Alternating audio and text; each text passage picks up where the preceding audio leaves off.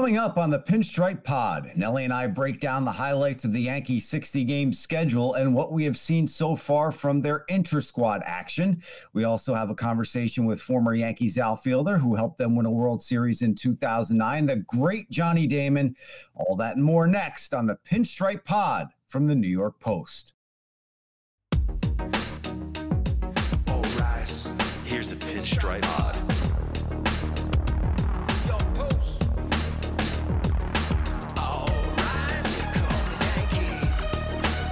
Pinstripe Pod.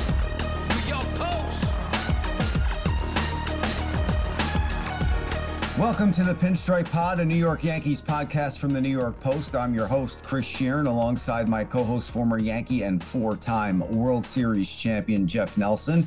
Subscribe to the show on Apple Podcasts, Spotify, or wherever you get your podcasts. If you use Apple, please give us a five star rating and write a nice review if you would.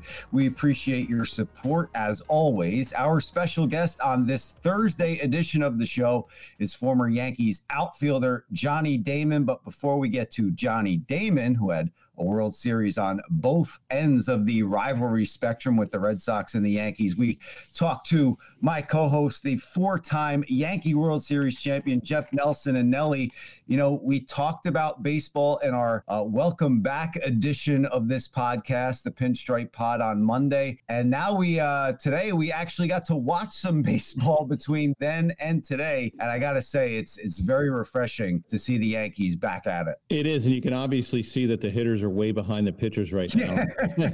you know, the pitchers can throw it, and that's nice to see that they just kept working out. You read comments from Chapman that he went home to Miami, and you know he lost ten pounds, and uh, you know I saw the picture on Instagram, and he looked like he was a, a, a WWE wrestler with, with his arms. But you know he kept throwing, and and looked like Gerrit Cole kept throwing. So that's really nice to see that these guys kept the intensity level as much as they can up to get ready for any kind of date that they were going to come back. And uh, obviously, the hitters, when you're not facing live pitching and you're just getting maybe some BP throws from maybe a coach or a dad or whatever it is, and it's coming in at 70 miles an hour, obviously a little different when Cole's hitting probably 95, 96 right out of the gate uh, with that high fastball. So he looked really good. So that was nice to see. Yeah, facing Cole. First of all, Chapman, you know, he lost the 10 pounds and I found it during the pandemic, crying out loud. So he looks great and I have some work to do. But Cole, as you said, looked extremely sharp uh, in his outing the other day, uh, with the exception of Miguel Andujar taking him deep, which I, I have to ask you about because he did strike out Mike Tauchman on four pitches. And then Gary Sanchez forgot the rules about not throwing the ball around the horn. And he did throw the ball around the horn. So they had to throw that ball out of play. Yeah. And Cole was given a new ball. And you could tell from the minute he was given that new ball by Sanchez, he didn't want that ball. He liked the ball that he had. Jeff,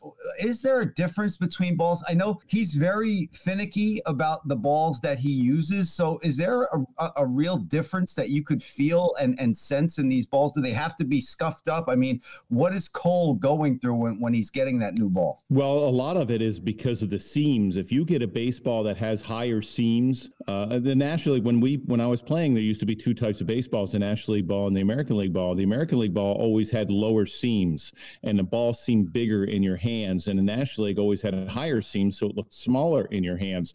So occasionally, you would get a baseball in the American League that had high seams, and you didn't want that ball to go. I mean, when we played, it didn't matter. I mean, the ball would hit the dirt. The umpires would just look at it. If there wasn't any scuff marks, they would just throw it back. Now, anything that's hitting hitting the dirt, get foul play, they're going through cases and cases of baseballs a game. Uh, so when a pitcher gets a ball that he likes and he's like, you know, I really feel comfortable with this, or I can throw a great breaking ball with this ball, you don't want it to go. I remember, you know, when there was foul balls down the line, if there was a ground ball and the third baseman or the first baseman pick him up, pick it up, I would yell at him if it was a good baseball. Say, give me the ball. No, no, no, no, no. I like that one. Give me that baseball. And, you know, now you're just going to have to get used to, uh, you know, I'm not a doctor, but what you read is that this, this virus does not live on surfaces as long as people think or, or not on surfaces or you can't pick it up on surfaces is, is what everybody thought in the beginning that is more of an airborne virus than, than anything. So, but still they have this rule that if you know, multiple players touch the baseball, they're going to have to get rid of it. So as a pitcher, if you don't like the baseball that's getting thrown back to you by the umpire, then you're just going to have have to keep tossing them back. I mean, I remember seeing. Have you ever seen the one with Al Hrabosky? I think it was on YouTube or every once in a while. Uh, it was back when he was pitching. Obviously, the Mad Hungarian. He was just hilarious to watch.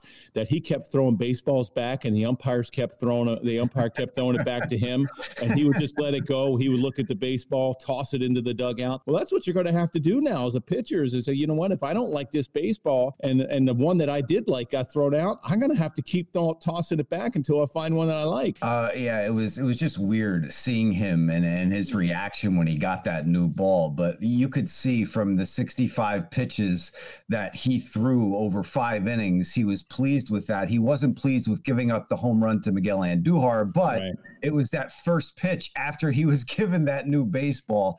Uh, he looked sharp uh, despite that home run that he gave up. And let's face it, if you let Miguel Andujar extend, uh, the, that short porch and right is is going to see right. a lot of balls peppered over it. But another thing that we're getting, and we talked about this, Jeff, before spring training, uh, the rest of spring training was canceled when the pandemic started. But we talked about not only when Cole is on the mound that the Yankees are going to get every penny's worth of that contract that he signed. It's when he's off the mound too.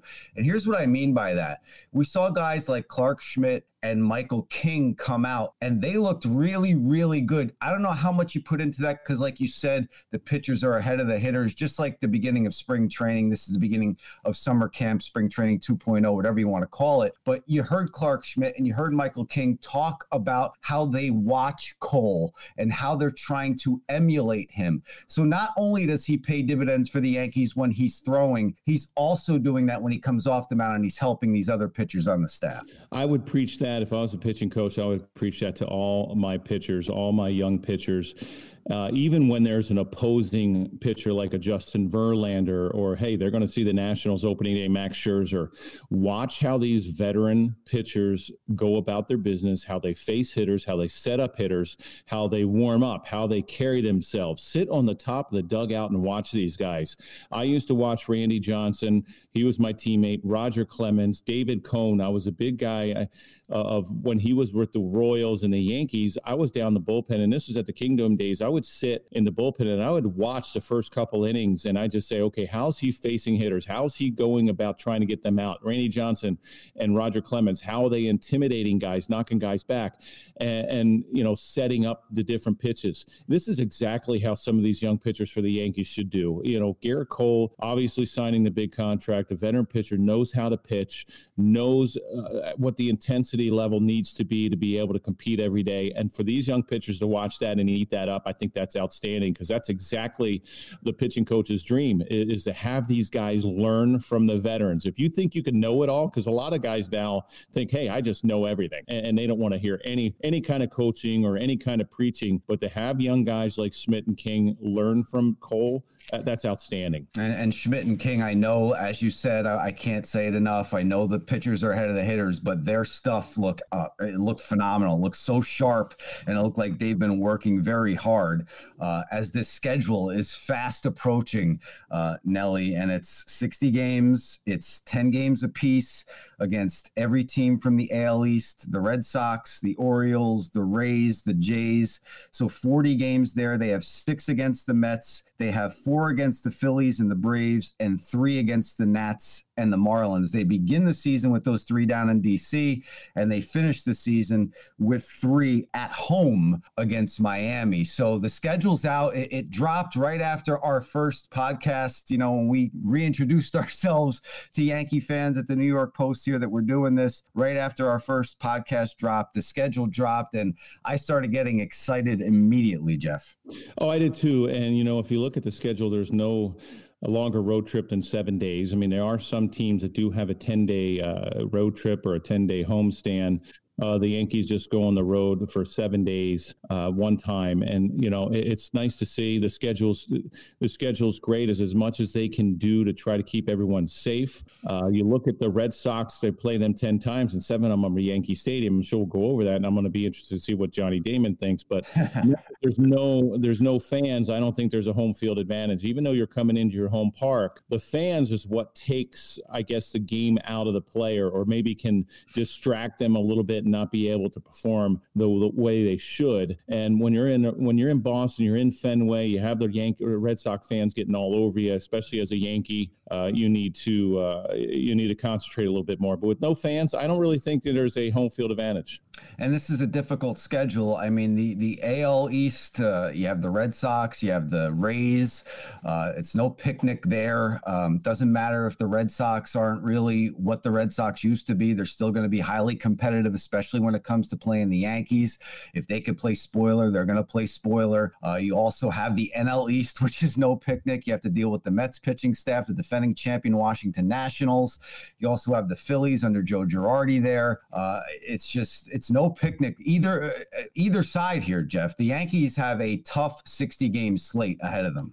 They do, and I, am going to agree with Brian Cashman. Everybody has to be all in, and I think that's with every team. If you're going to have success and be a playoff team, you have to abide by the rules, and you really have to be a selfish player as far as hey, I got to wear my mask. I got to do everything I can to be healthy and stay healthy. Because if the Yankees are going to be in the playoffs and they have to get off to a good start, uh, you can't have injuries, and especially you can't have anybody get affected with this virus. Yeah, and I can't forget the Atlanta Braves too. They're in the NL East as well. And if you want to look at that, August 25th in Atlanta, the first game of that two-game set against the Braves is the halfway point of the season. That is game 30. All right, now we will get into more Yankees on Monday's podcast, but let's chat with a guy who helped the Yanks win their last World Series in 2009. It's Johnny Damon.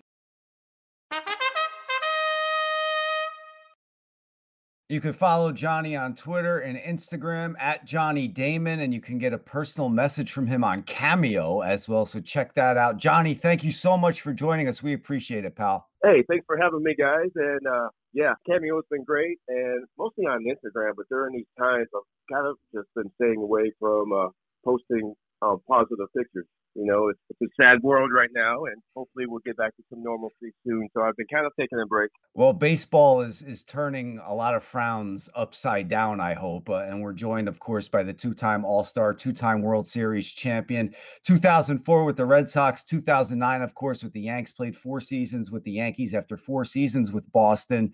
And Johnny, uh, let me start with you there. And I know you've probably been asked this a million times, but to have a World Series ring from both sides of this rivalry. That is so unique and so special. What is that like to have a ring with the Red Sox and a ring with the Yankees? Man, it's absolutely incredible. I mean, winning with Boston after 86 years and then going to the Yankees when Boston said they didn't have enough money to re-sign me. And then the following year, they spent about $250 million and go and win a World Series. I'm thinking, what the heck did I do? I mean, these guys are spending money to improve their team. And thank God the Yankees spent some money in 2009, got CC, Burnett, um, Tex, and got Pettitte back, and we were ready to roll. So, um, so yeah, you have to spend money sometimes, and thank God because it made my move to New York well worth it. Johnny, I got to ask, you know, something that maybe maybe it be. I want to ask you two things.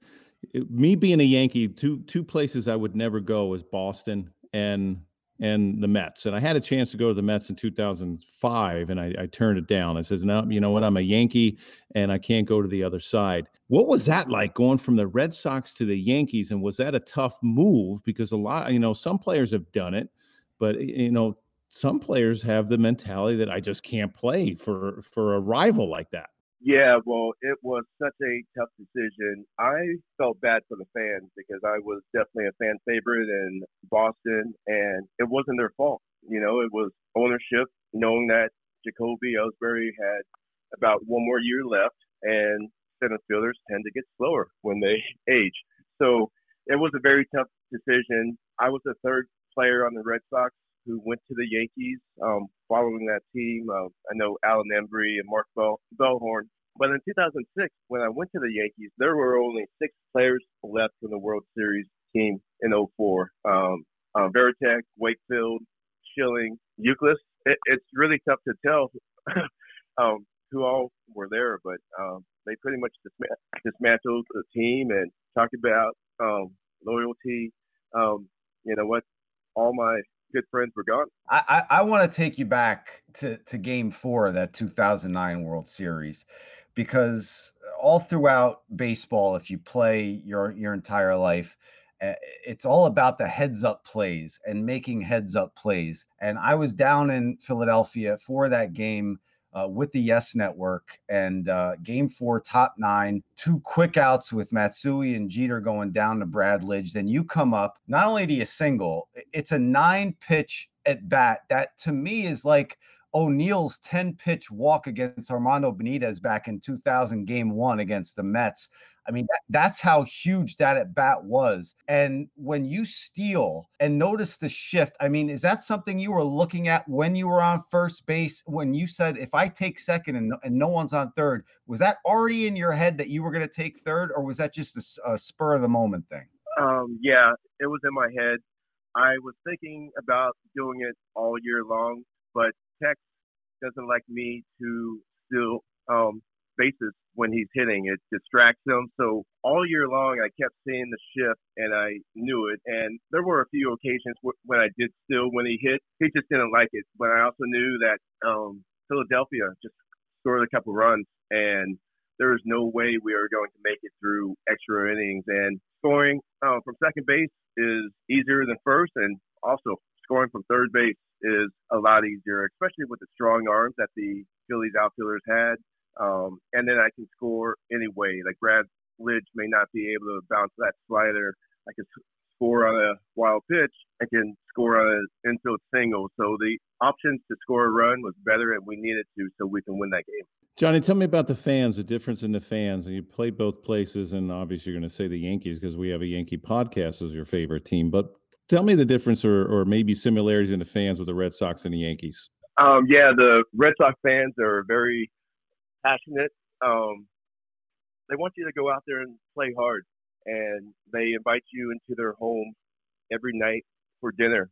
Um, I would say 70% of the people watch the games there, which in New York, I feel like it's about 20. So one in five people, you know, pay very close attention, but there are so many and so many more sports. But the Boston fans, uh, you know, you become a legend instantly all the time. You know, there was like Tom Gordon, you know, uh, there's, I mean, there, Kevin Youkilis and Big Poppy, and you always hear those stories about legends in Boston, even though they didn't put up the same career as guys in New York. Um, but you know, your legacy and your legend lives um, with everybody in New England and in in New York yeah, a lot of people pay attention, and there are a lot of people, but um, Boston, absolutely crazy. Yeah, the Yankee fans are going to have to watch. You get invited invited into a house of a Yankee fan, you really don't know what you're going to get to eat. It could be good, it could be bad. You have no clue. Yeah, well, well, I mean, on TV, you know, um, they're sitting down eating dinner. The Red Sox game is on, and in New York, it's not necessarily like that. Hey, Johnny, Jake Brown here. I had a question. One thing that is different is the hair policy. And it was in the news, you know, the past week that Andrew McCutchen thinks it's about time the Yankees change that. You were a guy who had the locks flowing. You got to get rid of the beard, the long hair. Is it time that the Yankees change their hair policy? No, not at all. I mean, there's rules for a reason, and you have to follow the rules. I mean, you're being paid by the Yankees, your boss. Pay attention. Pay attention to the rules. Of, rules, not just in baseball, or with the team, but rules in life. I mean, if you break a rule, you get in trouble. And I wasn't going to disrespect Babe Ruth, Yogi Berra, Jeff Nelson, Mariano, Derek Jeter. You know, I'm not going to disrespect these guys who um, obeyed the rule and play and play the game the right way. Well, I I, I want to piggyback on something that Nelly was talking about here, Johnny, and and that is, you know, and I know Nelly has had experiences with this too because he came to the Yankees from the Mariners. He went back to the Mariners. Then he came back to the Yankees. So he's been loved and hated. But when he came back, he got a standing ovation. Uh, and and and Nelly said he got emotional. Now, when you came back to Yankee Stadium for the first time, it was with the Tigers in 2010, and they gave you a standing ovation. H- how did that make you feel? Man, it made me feel so great because I knew the fans appreciated what I brought to the table, especially coming from the Red Sox. I mean, they didn't know what to expect, and if I was going to um, still be loyal to the Red Sox, and like my heart's still with the Red Sox. But guess what? They uh, they didn't sign me, and when that happens, you make sure baseball stays very important to you, and you have a chance to win another World Series. And the Yankees offered all all that to me, and a great fan base who only wants the best players. And then getting that standing O, that was a big reason why I vetoed the trade back to Boston uh, with a couple of weeks to go in the season. I mean, I was like, man, I'm looking at the schedule and I'm like, man, I was just loved at Yankee Stadium, and I think there's about five games left that the Red Sox have to play with the um, against the Yankees at Yankee Stadium, and I was like, I don't want this to turn into booze, and I, you know, and Boston didn't have a chance to catch Tampa Bay, who was really trying to get me that year, but they wanted to block Tampa Bay because we probably had a really good chance to win that year yeah, that's something, Johnny, because I got booed in 01 after winning four World Series with the Yankees. 50,000 boos because they didn't appreciate me going back back to the West Coast. I only got standing O when I came back to New York. I mean, my goodness. Hey, Johnny, the schedule just came out, and it's going to be interesting because there, there are not going to be any fans. And, you know, as a player, you feed off the fans, and that's how you play. Uh, and especially the adrenaline starts heating up a little bit when you do get booed or if you get cheered. The Red Sox and the Yankees, 10 games, seven of them against or at Yankees Stadium. Uh, I feel that there's no home field now because there aren't any fans. What do you feel? I think it's a absolute joke. A million and a half people died of uh, tuberculosis last year. They never told you to wear a mask. They never told you to stay home. I think it's an absolute joke. I think people are, are going to get sick, and it's a real thing. But it's never going to leave planet Earth. I mean, it's here to stay, and we have to adjust and um, move forward. And if you get sick, like the media doesn't have to tell us we have to stay home. We know that. Like that was embedded in our brains when we were kids. If you're sick, stay away from people. And I know some people are getting hit harder, certain blood types, but there needs to be fans. Worst case, bring the high school seniors to come watch like they missed out on their high school year or bring the college guys to go watch and keep your social distance. But I think there's a way they can do it and you're opening up these big stadiums and, and not such a safe area right now. I thought everything was going to happen down in Florida, so the travel wouldn't be tough. I don't know. I think it's absolutely nuts with no fans. But worst case, bring the college players in to watch their superstars.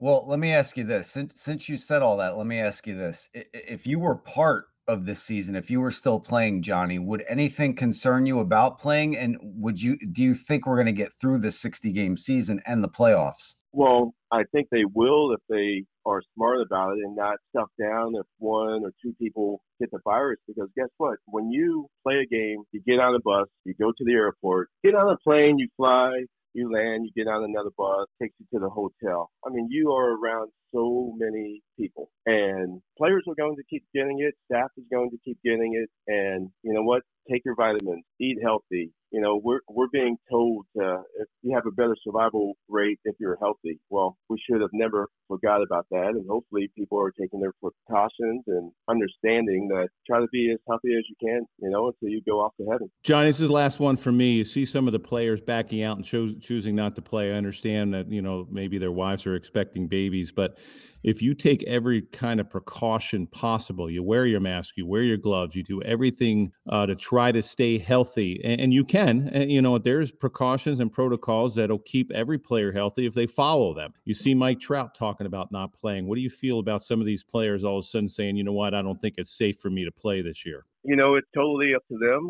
They have their own opinions, and that's where we've um, gone off the deep end. Is uh, opinions don't matter. Like he has a reason why he doesn't want to play. David Price has his reason. Uh, Nick Markakis. So yeah, the people have their reasons. And you know what? I like to get back to normalcy at, and I want to see these guys step up and you know and play. But you know what? I understand if you have a little a young child or older parent, you know, it, it's a tough decision. If I had that opportunity this year for 60 games, I'll do it. I mean, a 60 game schedule is easy to do. I mean, we had to grind through 162 and then um, at the end of spring training and playoffs, about 210 games. So 60 games, I think, is a piece of cake. Hey, Johnny, you were on my friend Jake Asman's show, and you said, you know, you still have a pretty good rear end after and being in fever pitch and, uh, you know, the whole sweetest ass in the league line. Do you have the sweetest retired ass in the league? What is the status of your ass right now? Man, that's pretty darn good. I mean, I getting on or going on Dancing with the Stars and having to dance for four hours a day for practice was, uh, you know, a good wake up call. And I, um, I'm staying in shape. Like I woke up early this morning. I'm playing tennis. I'm about ready to go back out there and uh, um, hit a few more balls, and then you know what? Probably go play some golf or something. I don't know. It's uh, retirement's really good, especially down here in Florida, where I mean, what whatever you hear, everyone's life is pretty good here. And you have eight kids as well. Are you done, or are you going to go the Antonio Cromartie route and go with like 13 or 14? Bro, I've had two vasectomies, and the second one has worked so far. So I am, I should be good. Um, but you know, I, I have 21 year old twins, and you know, hopefully they're the next ones in a couple years from now. Oh my God! When you said that you had two vasectomies, the, the the immediate thing that came into my head, Johnny, was Kramer from Seinfeld when he said, "Plus they botched my vasectomy. I'm even more potent now." and uh, apparently that happened to you as well. Um, one yeah. one more one more for me before we uh, wrap things up here, and that is basically uh, we get through this season, the 60 game season. We we get to the playoffs. We get for a little hunt for uh, October here. Uh, who do you see as the favorite? Do you see the Nationals maybe repeating as champions? Do the Yankees have a shot at 28? How do you see this season shaking out, Johnny? You know, I like the Yankees and the Phillies. I mean, Phillies have the best manager in baseball with Joe Girardi, and they played 162 games. I knew he was going to lead them to the playoffs. So um, I think those teams are going to play again, and you know, and hopefully the Yankees can sign Matsui for the World Series, and uh, I think they'll be good. All right. Once again, we want to thank Johnny for coming on. Johnny Damon. You could follow him on Twitter and Instagram. It's at Johnny Damon, or you could get a personal message from him. Don't forget on Cameo, two time All Star, two time World Series champion. Johnny, thank you so much for joining us today. My pleasure, guys. Have a great one.